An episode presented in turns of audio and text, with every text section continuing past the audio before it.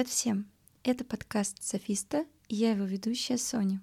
Сегодня вместе с вами мы разберем книгу «Радикальное прощение», автор Колин Типпинг. Прежде давайте я скажу пару слов об авторе этой книги. Колин Типпинг — человек, который по большому счету известен за счет серии книг о своем вот учении радикального прощения. Он является гипнотерапевтом, коучем, также работал с онкобольными, поддерживал их. Насколько я помню, в книге он указывал еще то, что это зачастую были такие вот уже терминально больные, и он помогал им именно вот духовно исцелиться. И вообще, автор очень одухотворенный и однозначно не для всех. То есть люди, которые двигаются на доказательствах, такие, знаете, логичные люди, а, если вы решите послушать этот подкаст, то наберитесь просто огромного терпения.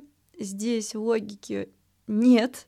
Здесь э, в основе учения радикального прощения автор ставит, по сути, веру в Вселенную, в Бога, во что-то, вот в какую-то энергию, которая направлена на то, чтобы сделать нашу жизнь лучше.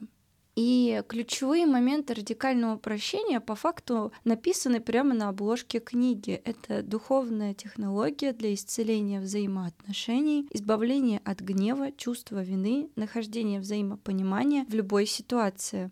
Прочитав эту книгу, я не могу, кстати, оспорить эти вещи, потому что, правда, то, что пишет автор в этой книге, помогло мне разобраться в своих э, чувствах, эмоциях, особенно во время вот именно взаимоотношений с людьми. И это здорово, потому что, знаете, часто, когда читаешь такие книги, вот про личностный какой-то рост, психологию, очень часто нас погружают как-то вот в себя, во внутренний мир. То есть э, ищи ответ внутри себя. Вот что-то такое, знаете, здесь автор нам указывает на то, что мы все друг для друга являемся учителями, и что я, что мой собеседник э, или, не знаю, там, друг, партнер, кто угодно способен научить меня проработать мои, ну, можно сказать, убеждения, мешающие мне жить. Понимаю, все звучит сумбурно, поэтому давайте разбираться.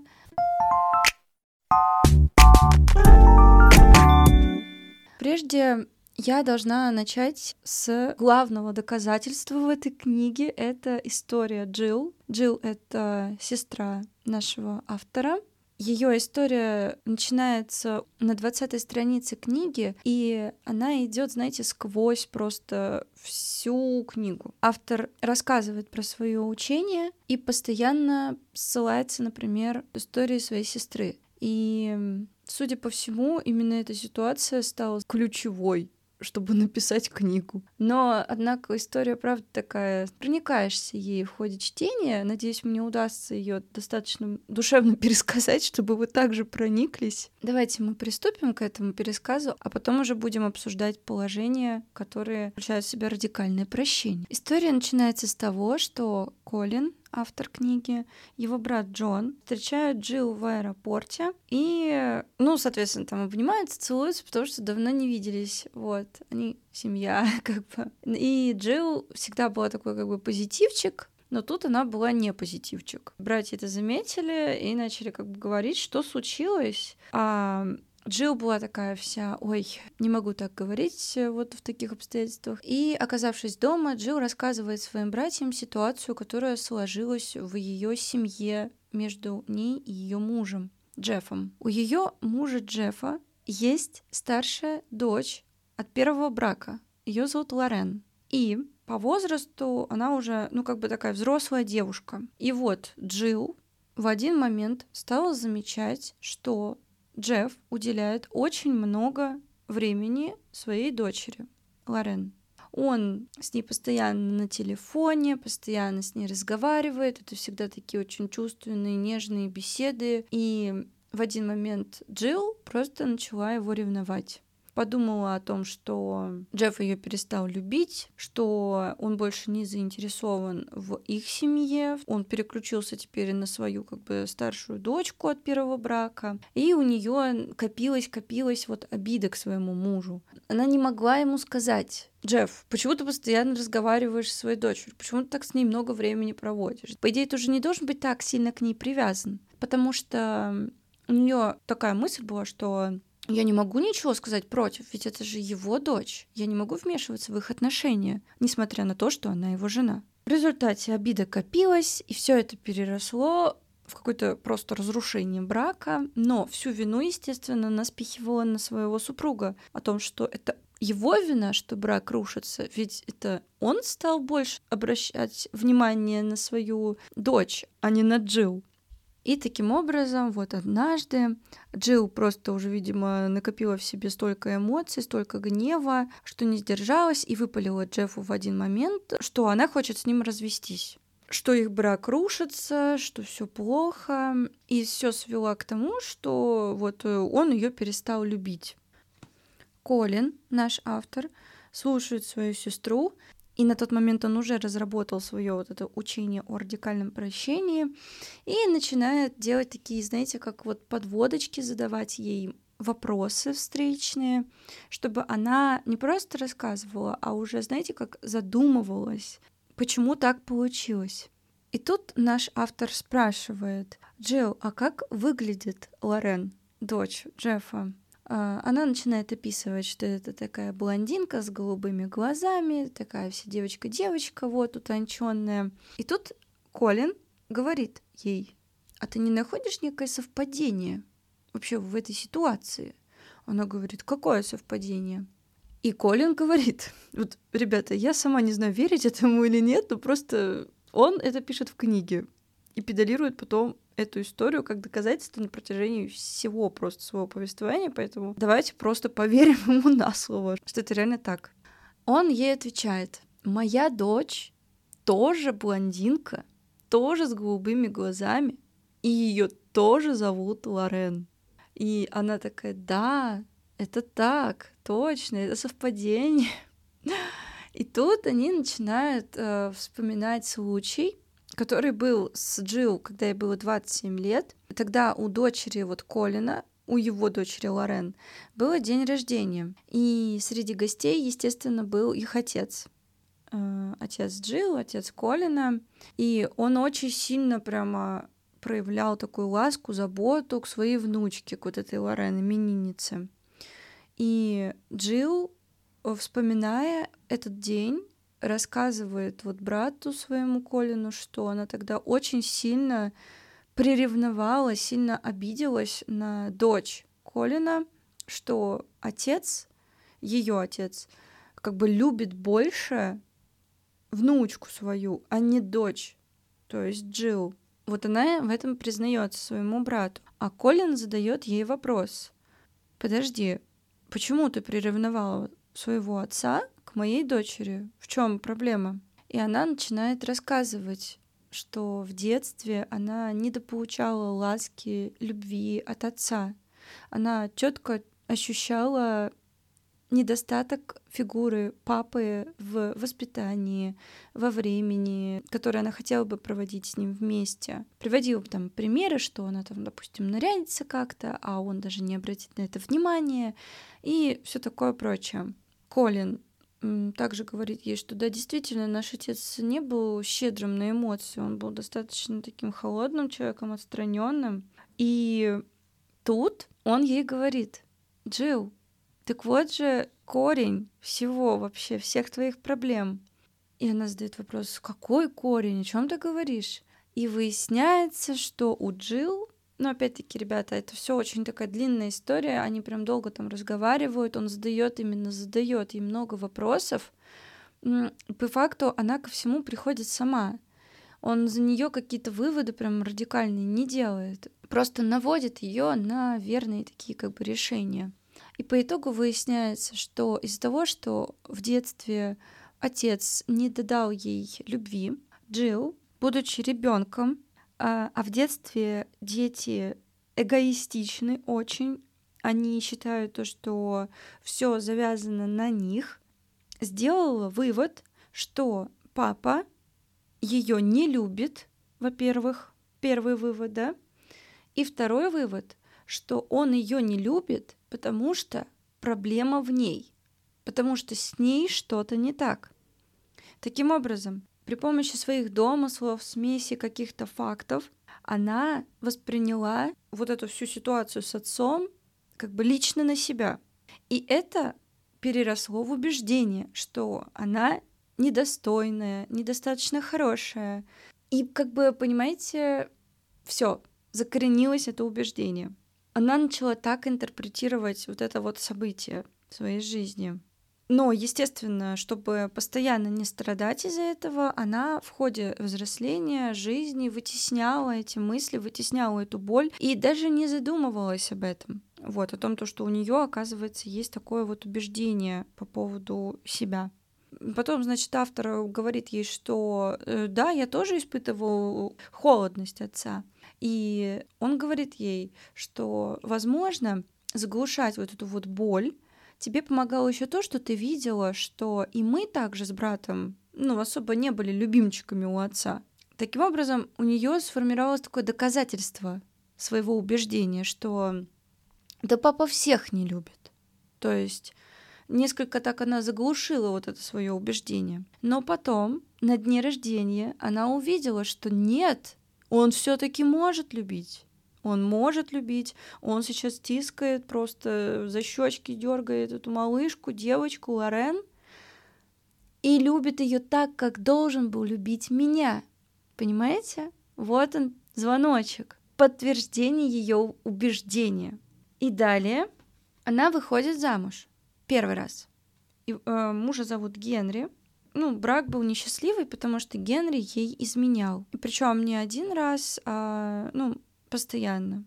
И знала она об этом, но ничего не предпринимала до последнего, пока уже там брак не просто не превратился не знаю, знаете, как открытые просто какие-то отношения. Только тогда они развелись. И эти отношения также вот они обсуждали с братом и пришли к такому выводу, что из-за того, что у Джилл сформировалось убеждение о том, что она недостаточно хороша, чтобы ее любили мужчины, очень важно, мужчины именно, она и как бы считала подсознательно, ребята, понимаете? Это не так, что она сидит реально на диване и думает, блин, я недостойна, пусть э, вот он правда мне изменяет и все такое. Она, естественно, чувствовала вот эту обиду, несправедливость, гнев э, по отношению к своему первому супругу, но из-за того, что у нее убеждение сложилось, что она недостаточно хороша, как бы она недостаточно хороша для любви мужчины, она видела в поступках своего первого мужа как доказательство того, что да, действительно, я недостойна. Он мне изменяет. Да, действительно, я недостойна. Понимаете, как бы она так это воспринимала. Подсознательно. Далее уже доходит сюда терминальной точки, и она, э, ну, разводится с Генри, потому что, естественно, она винит его во всем Генри, да, что это он изменщик. Но далее автор книги указывает ей на то, что то, как сложилась история их брака, эта ответственность также лежит и на а, Джилл, потому что Джилл выбрала такого человека, который мог себе позволить вот на, пойти на измену. То есть э, все не просто так. Она сама себя привела к такому событию своей жизни. Далее, спустя несколько лет, она встречает своего второго супруга Джеффа, он уже совершенно другой человек, он очень семейный, преданный, верный. Также такой вот с искалеченной судьбой. У него был первый брак, э, такой ну, не особо счастливый. И вот вместе с Джилл они вот жили душа в душу много лет. Но вдруг вот возникает вот эта ситуация с э, его старшей дочерью, Ей там нужна была какая-то, ну, моральная поддержка просто. И отец вот ей ее оказывал. Поддерживал ее постоянно и все такое. Таким образом, ракурс внимания да, сменился с Джилл на свою дочь Лорен. Но Джилл увидела в этом очередное подтверждение своему убеждению о том, что я недостаточно хороша для того, чтобы меня любили вот мужчины. В данном случае даже ее муж. Она опять повторяет то же самое, что и было с ее первым мужем. Она терпит, не говорит ему до последнего, что ей что-то не нравится. она копит эту обиду и так далее, и в один момент просто взрывается, выпаливает ему, что она больше не может это терпеть, что брак разрушается, что он во всем виноват, и сбегает э, вот к своим братьям и вот рассказывает им эту всю ситуацию. Таким образом, Джилл повторила то же самое, что и случилось с Генри. Она не захотела разбираться в ситуации. Почему так получилось? Почему в первую очередь получилось не то, что почему там муж начал с Лорен больше общаться, а не со мной, а она убегает от вопроса к самой себе, почему я так реагирую на поведение своего мужа. Почему? А я сразу вот бросаюсь в эту обиду, а, в это ужасное просто разрушающее чувство. Она не дает себе ответа на этот вопрос, потому что она даже и не замечает этого. Это ее подкорка просто сознание убеждает ее в этом очередной раз. Колин, ее брат, задает ей там ряд вопросов, которые заставляют ее вспомнить ситуацию с отцом, и, ну, она, конечно же, уже не ребенок и может иначе посмотреть на всю эту ситуацию и понять, что отец э, человек просто был такой, малоэмоциональный. И вывод, который она сделала в детстве о том, что он не любит ее, абсолютно ложный. Ведь она здесь не учитывала никаких факторов, помимо только лишь своих догадок о том, какой папа, а, вот здесь он так смотрит, значит, это вот он точно меня не любит, здесь он этого не сказал, значит, точно, точно меня не любит, понимаете? То есть она, ну, просто была ребеночком и стала жертвой из-за этого убеждения, да, постоянно жалела себя, по сути своей. Вот, во всех этих ситуациях, которые с ней потом в жизни происходили с мужчинами. А, вместо того, чтобы вот э, подумать, почему я снова попадаю в эту ситуацию, да, она просто, ну, убегала, жалела себя. И, короче говоря, история кончается тем, что она вот выполняет там советы своего брата, пишет там, ну, письмо, чтобы, знаете, со стороны посмотреть на всю эту ситуацию, прорабатывает ее и понимает, что да, действительно, все ситуации, что вот складывались в ее жизни, она провоцировала сама. И начала себя винить в этом. Ну, то есть, какая я была глупая, как не могла этого не заметить. Но автор ей говорит, что Джилл, не надо себя винить. Будь себе благодарна и будь благодарна тем людям, которые подсветили тебе эту ситуацию. То есть, если бы Джефф не вызвал бы чувство обиды и чувство вот этой несправедливости, гнева у Джилл, она бы так и осталась с этим своим убеждением, что она не хороша он отразил ее внутреннее убеждение, понимаете? И точно так же сделал и ее первый муж.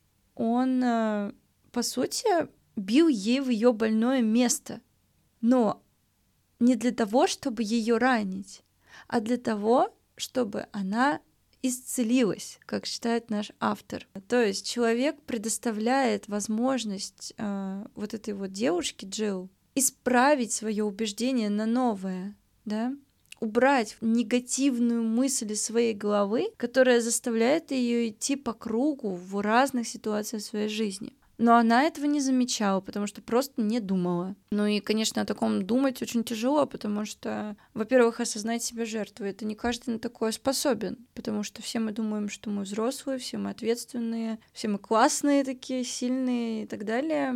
Все можем сами, но признать то, что вот твое убеждение из детства просто живет в тебе до сих пор, а тебе там уже условно лет 40, или, допустим, ну, не знаю, 27, там, ну, как вот она вот здесь, да, ее пример. Это страшно, на самом деле. Ну, не то, что страшно, это просто неприятно признать это. Будто бы это, знаете, как тебя уменьшает до размера правды вот этого маленького ребенка, который просто вот единственное, что умеет, это говорить вот так «хочу, хочу» и все. А, ну, короче говоря, брак был спасен, потому что как только Джилл а, искренне поверила в слова своего брата, как только она восприняла своего мужа уже не как проблему, а как э, способ проработки своей детской травмы, она, естественно, стала ему благодарна. Она его простила и стала его благодарить за то, что он подсветил ей ее слабые места. Благодаря своему мужу, вот она сейчас вообще разговаривает со своим братом об этих всех своих проблемах. И у нее именно проснулась такая внутренняя, как любовь к нему, за то, что вот это все с ней вообще происходит. И все, и она исцелилась. Джилл возвращается к себе домой, а, встречается с Джеффом, и у них все прекрасно, все хорошо. Естественно, супруга уехала в очень сумбурном таком состоянии, поставила его под э, какой-то вообще вопрос огромный, что происходит между нами. Но будучи близким с ней, он ощущает вообще, что с супругой происходит. И когда она приехала вот такая вся счастливая, легкая, как перышко, он ну, окончательно убедился в том, что все хорошо. Потом, естественно, они поговорили, она все рассказала э, вот э, о своей беседе с братом. И, ну, Джефф все понял, и все у них опять-таки, уже третий раз говорю, все хорошо. Так что не переживайте. Ну, в общем, вот такой вот пересказ. И я вам, в принципе, пересказала очень, знаете, ну, все, все, в принципе, все, что есть в этой книге. А, все, что вы должны понять.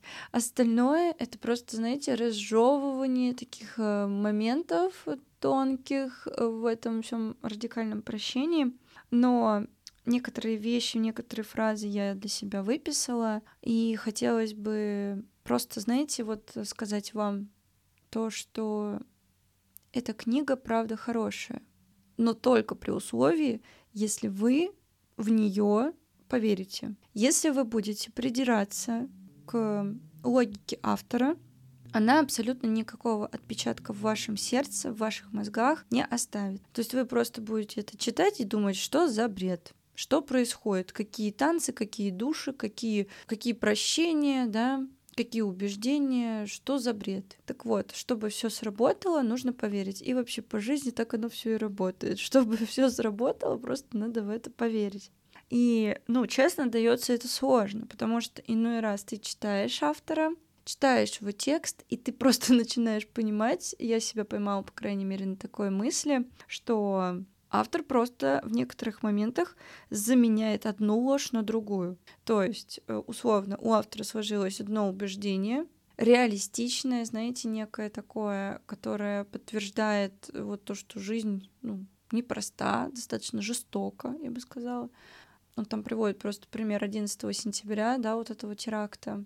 И вот он там задается вопросом, почему умерли эти все люди? За что? За что? И он все выкручивает таким образом, что люди умерли потому, что это вот надо, чтобы мы вот на это все посмотрели и сделали выводы и так далее. Ну, вот на этом моменте я усомнилась очень сильно, потому что нет. ну, то есть это мое мнение, конечно. Но, как показывает практика, никаких выводов люди не сделали. Терроризм также продолжает существовать. Автор перевернул вот эту вот э, ситуацию от 11 сентября, да, с башней близнецы так, что, но нет, это все не просто так. Божественный умысел заключается в том, чтобы мы посмотрели на это и начали ценить свою жизнь. И наша задача сделать выводы, да, и как бы не допускать вот таких вот событий в будущем снова. Это очень очень такой вот сказочный подход к этой жизни. Если взять каждого человека по отдельности, каждый сделает вывод свой.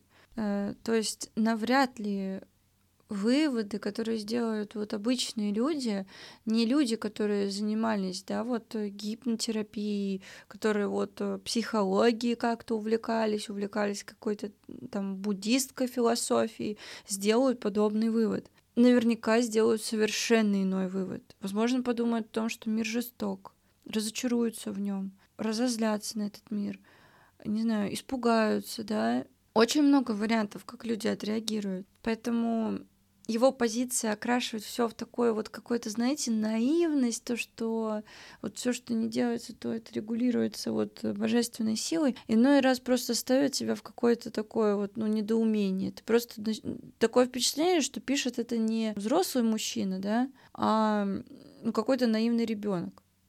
Но в этом, с другой стороны, и заключается суть его учения. Просто элементарно верить в то, что есть вот высшие силы, которые направляют нас на борьбу с нашими убеждениями, которые портят нашу жизнь, как вот было у Джилл. Вот. Но, ребят, несмотря на то, что вот это противоречие существует в этой книге, оно будет вас, ну, теребить периодически. это реально так. Однако книга, правда, такая, знаете, неплохая, потому что она позволяет вам изменить отношение к человеку, который вас очень сильно раздражает, сильно вас обидел как-то. И вы не можете просто никак вот с этим ничего сделать. И понимаете, идея правда заключается в том, чтобы поверить в то, что вот человек, он вас бесит, но лишь потому, что в нем отражается частичка вас, которую вы просто не принимаете в себе. И вы должны просто благодарить этого человека, что он так вот э, аурой своей, энергией своей подсоединился к вам, нашел вас в этом мире и отразил вам ваши слабости. И пришел в вашу жизнь в первую очередь не для того, чтобы тратить ваши нервные клетки, а для того, чтобы вас спасти, вас исцелить, дать вам шанс на то, чтобы решить ваше давнейшее убеждение. Конечно, это все достаточно философские такие вещи, и на такие вот глубокие рассуждения способны далеко не все.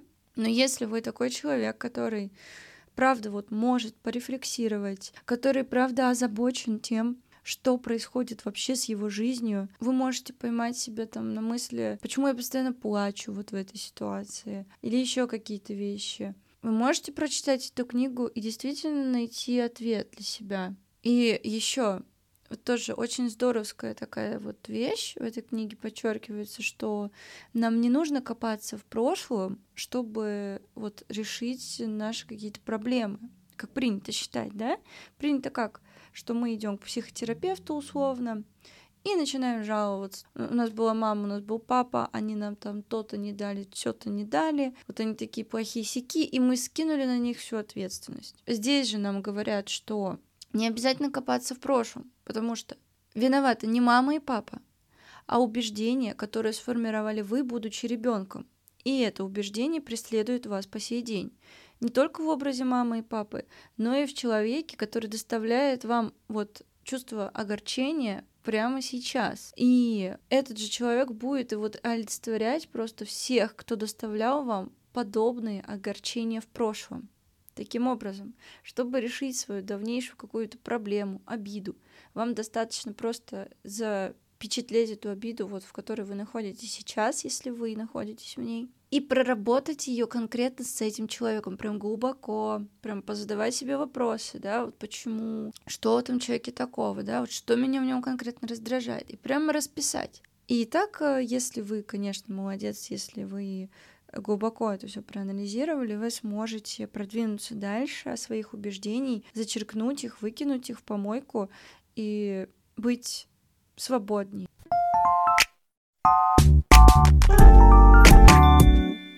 Если обобщить то, что я сейчас сказала, я вытесняю то, что мне не нравится в себе, и оно как бы вот под действием, опять-таки, вот как пишет автор, божественной какой-то духовной силы, да, под действием какой-то вот незримой энергии, оно организовывает в моей жизни ситуации, чтобы я в конце концов приняла эту часть себя. То есть, по сути, это я сама создала ситуацию, которая вот привела к чувству обиды. Но при этом не стоит себя винить в этом, потому что наоборот, я создала эту ситуацию для того, чтобы я выросла, для того, чтобы я избавилась от этого вывода, который сделал ребенок, и стала взрослой, ответственной и свободной от своих неверных, ложных убеждений, которые основывались на домыслах. Поэтому нужно благодарить себя за то, что вот я такая молодец, посодействовала в этом, даже не поняв этого в принципе. И вы также должны поблагодарить человека, который вас спровоцировал на эти все чувства. И вот этот вот взаимный такой обмен благодарности. И понимаете, что самое интересное? Вы почувствуете это. Вы правда почувствуете, как между вами меняется атмосфера ровно в тот момент, как только вот вы сделаете все, что я сказала сейчас, то, что сказал автор. Просто вот попробуйте не злиться на этого человека, а понять, да что же он мне хочет сказать своим вот этим поведением, да? И вот вы поймете, что на самом деле он в вашей жизни не зря, что он вашу палочку-выручалочку. И тогда искреннее чувство вот благодарности и тепла будет разливаться внутри вас, и человек это будет чувствовать и также будет благодарить вас в ответ. Ведь вы тоже можете стать для человека вот этой палочкой-выручалочкой. Можете точно так же быть зеркалом для людей, помогать им прорабатывать свои вот эти слабые стороны. Это очень часто происходит в отношениях между мужчиной и женщиной, между друзьями, в семейных отношениях. Но, как правило, вот между мужчиной и женщиной зачастую это творится, такие вещи. И ведь расходятся же люди, когда не могут э, просто подумать, да, почему, почему я такая, или почему он так со мной себя ведет. А вот если вот с такой точки зрения посмотреть на эту ситуацию, что да, человек мне дан для того, чтобы я вот стала сильнее, да, то вы начнете его любить еще больше. Вы правда начнете любить этого человека так сильно, как никогда не любили. А, очень, конечно, сложно это все так вот уместить в голове, но на самом деле тема прикольная. Реально советую вам почитать и сделать уже собственные выводы. Как вам вообще подходит или не подходит такой подход к жизни. Я на своем опыте вам могу сказать, что применяла его несколько раз и испытывала те же чувства, что и испытывала Джилл. Вот правда, такое же абсолютное тепло в душе, любовь в душе, благодарность человеку, но при этом стыд. Вот это всегда бывает.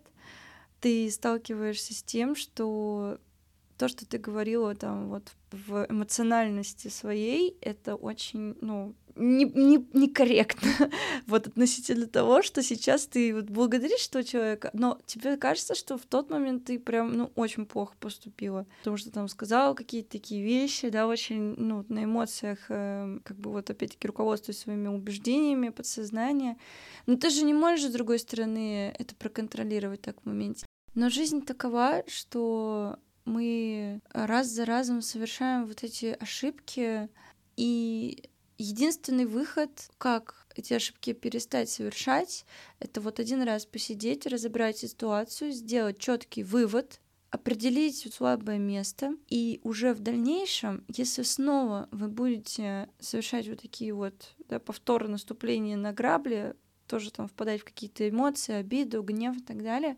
Здесь вы уже хотя бы можете понять, ага, снова меня вот это вот убеждение задело. И рано или поздно вы начнете отдергивать себя в такие моменты. То есть, так, стоямба, меня снова понесло туда. Снова я об этом вот туда меня все несет, в это убеждение. И таким образом контроль как бы над своей жизнью у вас появится.